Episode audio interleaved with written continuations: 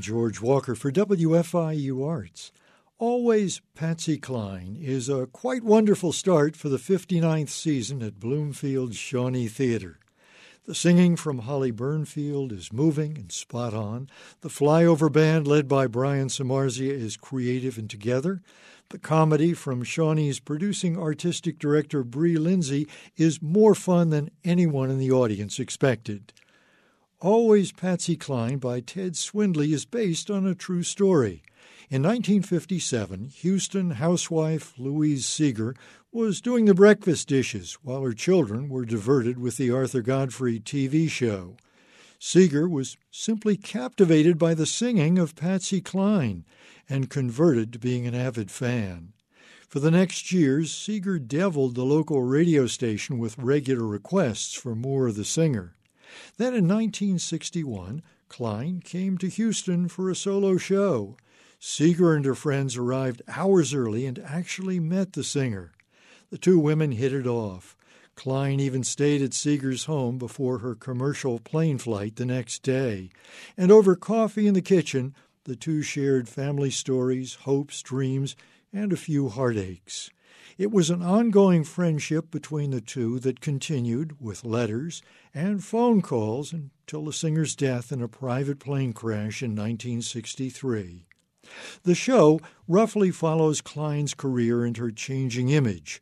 Early on, costumer Zechariah Sains has her in a cowgirl fringe, with a later transition to pantsuits and then a more glamorous look.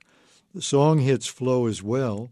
There are the cheating songs like It Wasn't God Who Made Honky Tonk Angels and Your Cheating Heart. The show samples novelty tunes like Got a Lot of Rhythm and Shake, Rattle, and Roll.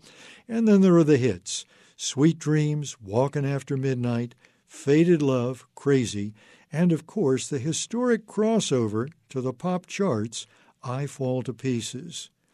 Throughout the show, Holly Burnfield does a really fine job as Patsy Cline. Her voice is strong, it's true.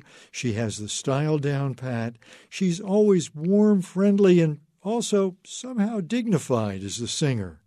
This leaves an open field for the often outrageous and endearing clowning of Bree Lindsay as Louise.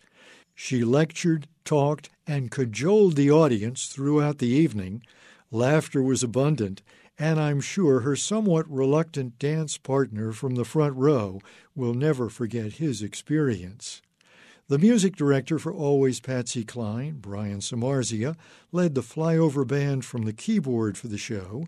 They were a disciplined group and clearly out for the evening's fun as well. I especially enjoyed the lap steel and banjo playing of Evan Wright, and on occasion the group's vocals reminded me a little of the famous Jordanaires. Wednesday night's audience included four busloads of guests from IU's lifelong learning program. Several told me they hadn't really known what to expect. It was a friendly, appreciative, and gradually more and more involved group.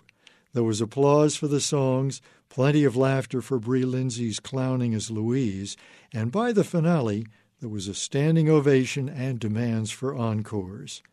Always Patsy Cline at the Shawnee Theater continues this weekend with evening shows at 7 and a 2 o'clock matinee on Sunday.